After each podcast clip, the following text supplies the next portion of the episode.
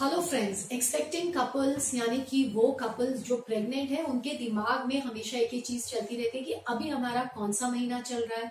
अब बच्चा कैसे होगा? अब हमें क्या सिम्टम्स आने चाहिए? कैसे हम पहचाने हमारी प्रेगनेंसी ठीक चल रही है या नहीं? तो उन एक्सपेक्टिंग पेरेंट्स के लिए हम एक सीरीज़ स्टार्ट करने वाले हैं, जिसमें हम प्रेगनेंसी को हफ़्ते दर हफ़्ते क्या आप महसूस करेंगे अपने अंदर? क्या आपकी बॉडी में चेंजेस होंगे? किस तरीके से आपका बच्चा ग्रो करेगा? हम इसके बारे में बात करेंगे। शुरुआत में हमें ये समझने की ज़रूरत है कि अगर हम एक जेस्टेशन पीरियड यानी कि प्रेगनेंसी कितने टाइम की होती है, इसको समझने की कोशिश करें तो वो होती है एग्जैक्टली चालीस हफ़्ता, यानी कि नौ महीने सात दिन। लेकिन बच्चा जब आपके पेट में आ रहा है, वो होता है लगभग थर्टी एट वीक्स अड़तीस हफ़्ते। शुरुआत के जो दो हफ़्ते हैं, वो फर्टिलाइजेशन टाइम का है, यानी कि वो अंडा जिसमें फर्टिलाइजेशन होना है और आगे जाकर के जिससे गर्भ बनना है उस अंडे की बनने की प्रक्रिया को भी 40 हफ़्ते में हम जोड़ते हैं। यानी कि आपकी डिलीवरी की डेट क्या रहेगी, ये इस पे तय नहीं करती है कि कब अंडा फर्टिलाइज हुआ। ये उस पे तय करता है कि अंडा बनने की प्रक्रिया कब से स्टार्ट हुई। यानी कि आखिरी बार आपको महीना कब आया, उसके पहले दिन से हम आपके डिलीवरी की डेट तय करते हैं। तो इस प्रकार से अगर हम जेस्टेशन पीरियड की बात करते हैं तो वो होता है फोर्टी वीक्स यानी कि नाइन मंथ सेवन डेज़ जो फ़र्स्ट टू वीक्स रहते हैं, उस दौरान प्रेगनेंसी जो है, अपनी माइक्रोस्कोपिक स्टेज में रहती है। अभी फॉलिकल फॉलिकल वो एक बैग होता है, जिसके अंदर में अंडा बनता है। वो डेवलप होना स्टार्ट होता है, वो मेच्योर होता है और फॉलिकल का साइज़ ऑन एन एवरेज जब 18 से 20 मिलीमीटर का आ जाता है तो उसके अंदर में एक परिपक्व यानी कि एक मेच्योर एग होता है और फिर हार्मोनल चेंजेस के चलते बॉडी में ये फॉलिकल रप्चर होता है, यानी कि फूटता है, उसमें से एग रिलीज़ होता है। और इस दौरान अगर हस्बैंड वाइफ के बीच में रिलेशनशिप बनता है तो स्पर्म जो है वो एग तक पहुँचता है। एग की लाइफ जैसे कि हमने अपने पहले वीडियोस में भी बताया था, वो होती है ट्वेंटी फोर आवर्स की और स्पर्म जब बॉडी में एंटर करता है तो उसकी लाइफ होती है लगभग सेवेंटी टू आवर्स की। एग और स्पम जब आपस में मिलते हैं तो इसे हम बोलते हैं फर्टिलाइजेशन या निषेचन की प्रक्रिया। तो लगभग ये दो हफ़्ते के आसपास की प्रक्रिया होती है और एग और स्पर्म मिलने के बाद उसके अंदर में कुछ सेलुलर चेंजेस होते हैं, जिसके ज़रिए सबसे पहले वो टू सेल स्टेज फिर फोर सेल स्टेज और लगभग दो तीन दिन के बाद six to eight cell stage पहुँचती है और उसके दो तीन दिन के बाद वो ब्लास्टोसिस स्टेज में पहुँचता है। तो ब्लास्टोसिस बनने तक की प्रक्रिया जो है वो हमारी बॉडी में ट्यूब्स के अंदर में होती है और फिर ये ट्यूब्स का काम होता है कि इस ब्लास्टोसिस को वो हमारी बच्चेदानी में पहुँचाए, जहाँ पे फिर से कुछ चेंजेस होते हैं। ये ब्लास्टोसिस बच्चेदानी के अंदर में चिपकना स्टार्ट करता है और फिर उनके बीच में एक तालमेल बैठता है, जिसे हम बोलते हैं इम्प्लांटेशन और अब बॉडी में कुछ हार्मोनल चेंजेस होने स्टार्ट होते हैं। तो first two to three weeks of pregnancy में आपको कुछ भी अलग से समझ में आएगा कि आप प्रेग्नेंट हो रहे हैं या नहीं, ऐसा नहीं होता है। हाँ बॉडी में कुछ लिटिल लिटिल चेंजेस होते हैं जो लगभग प्रेग्नेंट या नॉन प्रेग्नेंट स्टेज में सब में होते हैं और आपको उसको बहुत ज़्यादा नोटिस करने की ज़रूरत नहीं है। बेसिकली ये चेंजेस होते हैं बॉडी में जस्ट टू मेक श्योर या इजी करने के लिए कि स्पर्म एग तक पहुँच पाए। जैसे कि uh, जो सर्वाइकल म्यूकस है यानी कि बच्चेदानी के मुँह से निकलने वाला जो पदार्थ होता है वो थोड़ा सा लिक्विफाई हो जाता है तरल हो जाता है ताकि स्पर्म की मूवमेंट उसमें इजी हो। अब कुछ हार्मोनल चेंजेस भी होते हैं एग रिलीज़ होने के बाद तो किसी किसी को ब्लोटिंग यानी कि बॉडी में हेवीनेस लग सकती है ब्रेस्ट में हेवीनेस लग सकती है। या कुछ मुँह का टेस्ट चेंज हो सकता है, लेकिन ये सिम्टम्स प्रेगनेंसी के हैं, ऐसा हम लोग नहीं बोल सकते हैं। ये सिम्टम्स एग रिलीज़ होने के हैं और उसके बाद होने वाले हार्मोनल चेंजेस के हैं। अगर एग फर्टिलाइज हो रहा है, यानी कि प्रेगनेंसी की तरफ़ हम बढ़ रहे हैं तो भी ये चेंजेस होंगे। और अगर एग फर्टिलाइज नहीं हो रहा है और प्रेगनेंसी की तरफ़ हम नहीं बढ़ रहे हैं तो भी लगभग यही चेंजेस होंगे। तो first two to three weeks में आप अपने अंदर कोई भी बदलाव महसूस नहीं कर सकते हैं। लेकिन हाँ अगर प्रेगनेंसी बन रही है तो ये बहुत डायनामिक टाइम रहता है। भले ही ऊपर से कुछ नहीं दिख रहा, लेकिन अंदर में बहुत सारी चीज़ें बहुत फास्ट और तरीके से हो रही है। अगर हम इसे समझना चाहते हैं तो जैसे हम मिट्टी में बीज डालते हैं तो हमें ऐसा लगता है कि उसमें कुछ नहीं हो रहा है, क्योंकि अभी पौधा तो दिखाई नहीं देने, दे रहा है। लेकिन ज़मीन के अंदर इतना सब कुछ हो रहा है, वो इतना इम्पोर्टेंट है कि वो सब चीज़ें तय करती है कि पौधा किस तरीके का होगा हेल्थी होगा या नहीं। लगभग कुछ वैसा ही टाइम ये शुरुआत के दो तीन चार हफ़्ते का है, जब हमें तो कुछ समझ में नहीं आता है, ना ही कुछ अल्ट्रासाउंड में कुछ समझ में आता है, लेकिन माइक्रोस्कोपिकली जेनेटिक लेवल पे अंदर में बहुत सारे चेंजेस हो रहे हैं। तो फ़र्स्ट टू वीक्स में एग एग बनता है और उसके बाद फिर फर्टिलाइजेशन होता है। अगर फर्टिलाइजेशन हो गया है तो उसके बाद इम्प्लांटेशन होता है और फिर हम एंटर करते हैं थर्ड टू फोर्थ वीक में। अब ये जो भ्रूण अंदर में चिपकना स्टार्ट होता है तो इसके अंदर में धीरे धीरे करके एम्ब्रियोनिक चेंजेस आएँगे। सबसे पहले वो एक सैक बनने की प्रक्रिया स्टार्ट होती है जिसे हम बोलते हैं जेस्टेशनल सैक या वो थैली जिसके अंदर में प्रेगनेंसी डेवलप होगी। ये प्रक्रिया लगभग तीन चार हफ़्ते तक पूरी हो जाती है। फिर इसके अंदर में एक योग सैक योग सैक एक रिंग के जैसा स्ट्रक्चर हम लोग अल्ट्रासाउंड में देखते हैं वो डेवलप होता है। योग सैक बेसिकली बच अंदर जो प्रेगनेंसी डेवलप हो रही है उसका किचन है।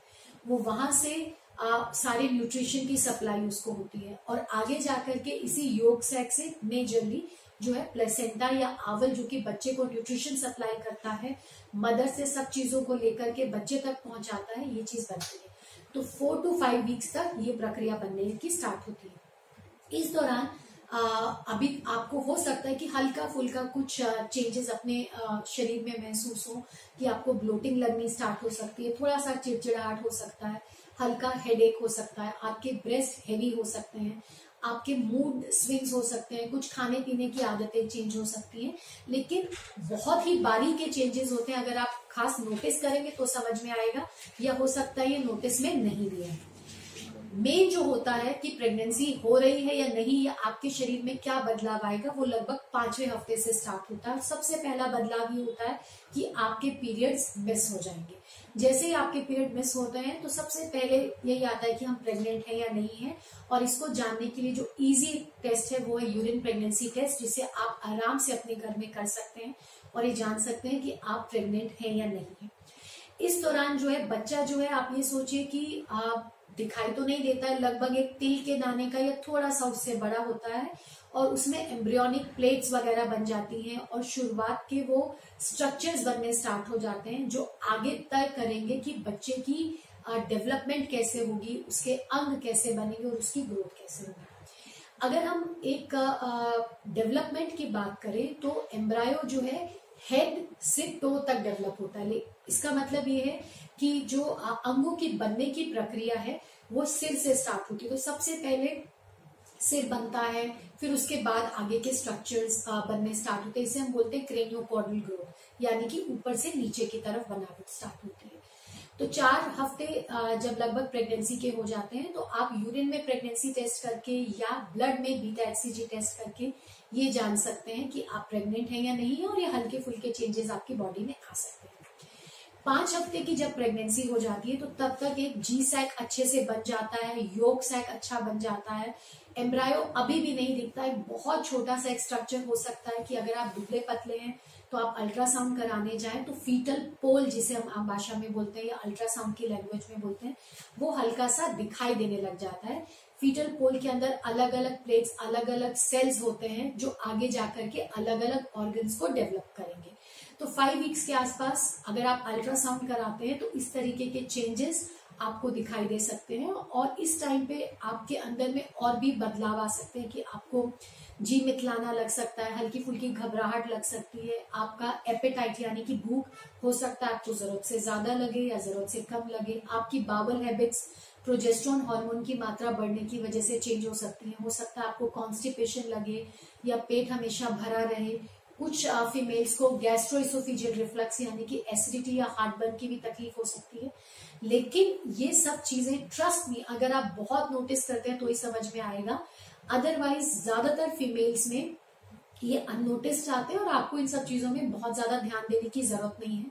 हल्का थकावट जैसा लगना, हल्का बॉडी टेम्परेचर रेस होना, ये सब हार्मोनल चेंजेस की वजह से होता है, जिसे हमें ज़्यादा ध्यान देने की ज़रूरत नहीं होती है। छह हफ़्ते के आसपास हार्ट बीट यानी कि धड़कन एम्ब्रायो के अंदर में स्टार्ट हो जाती है।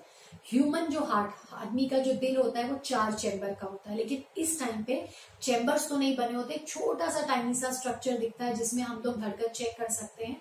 और जितना छोटा हार्ट होता है, धड़कन भी उतनी ज़्यादा रहती है। तो छह हफ़्ते के आसपास जब आप अल्ट्रासाउंड कराएँगे तो हम कार्डिक एक्टिविटी आ चुकी होगी, ये एक्सपेक्ट करते हैं।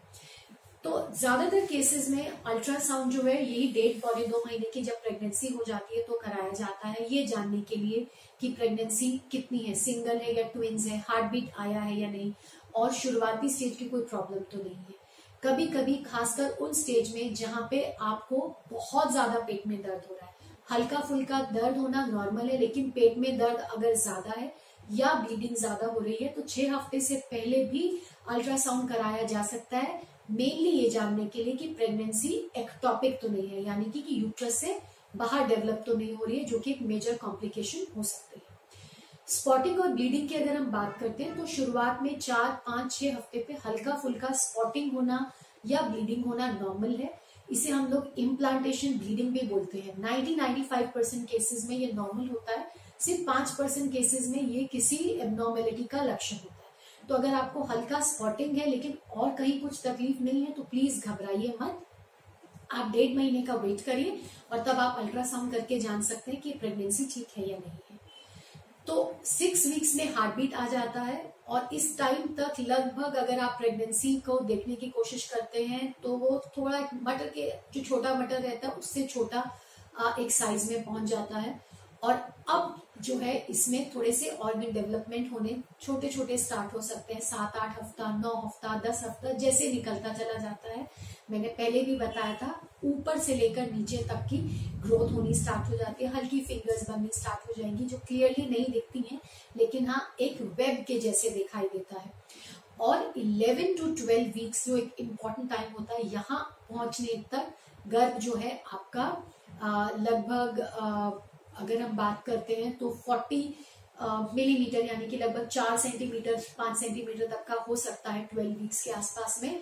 और यहाँ एक इंपॉर्टेंट अल्ट्रासाउंड आप एक्सपेक्ट कर सकते हैं अपने डॉक्टर के द्वारा कि वो आपको सजेस्ट करेगा। इसे हम बोलते हैं न्यूकल ट्रांसल्यूसेंसी या नेजल बोन स्कैन ये एक इंपॉर्टेंट अल्ट्रासाउंड होता है जो कि हमें हेल्प करता है ये जानने के लिए कि बच्चे में कोई मेजर क्रोमोजोमल एबनॉर्मेलिटी होने का रिस्क तो नहीं है।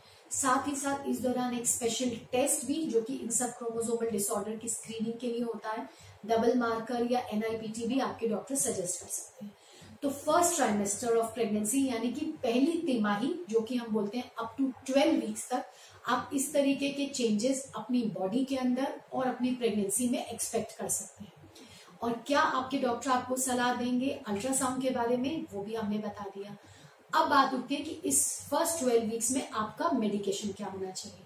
देखिए, जो एक मेडिकेशन सबको लेना है, वो है फॉलिक एसिड अक्सर मैं अपने एक्सपेक्टिंग पेरेंट्स को बोलती हूँ, आप खाना खाना एक टाइम भूल जाइए, चलेगा, लेकिन फॉलिक एसिड एक ऐसा वाइटामिन है जो कि प्रेगनेंसी में लेना बहुत ज़रूरी है, क्योंकि ये बच्चे को मेजर एबनॉर्मेलिटी से बचाता है प्रेगनेंसी के दौरान होने वाली कॉम्प्लिकेशंस को भी कम करता है. इसके अलावा आपके टेस्ट में जो भी प्रॉब्लम आई है अगर वाइटामिन डी डेफिशिएंट हो आप या कोई थायराइड एबनॉर्मेलिटी है तो उसके हिसाब से आपके डॉक्टर्स आपको मेडिकेशन सजेस्ट कर सकते हैं। या आपकी ऑब्स्टेटिक हिस्ट्री अगर खराब है पहले कोई अबॉर्शन हो रखे हैं या आपका आ, कोई ऑब्स्टेटिक कॉम्प्लिकेशन हो रखे हैं या आपके अंदर में कोई बीमारी है जिसके चलते प्रेगनेंसी में दिक्कत आ सकती है तो आपको hormonal support in form of vaginal tablet oral tablet injection या कुछ और खून को पतला करने के लिए इंजेक्शन ये सब भी सजेस्ट किए जा सकते हैं। लेकिन ये केस टू केस वेरी करता है और आपकी रिपोर्ट्स पे डिपेंड करता है। तो फ़र्स्ट थ्री मंथ्स में कैसे प्रेगनेंसी ग्रो करती है, क्या आप एक्सपेक्ट करें आई थिंक बहुत क्लियरली मैंने इस वीडियो में बताया है। और हम नेक्स्ट वीडियो में अगले तीन महीनों के बारे में बात करने वाले हैं। Thank you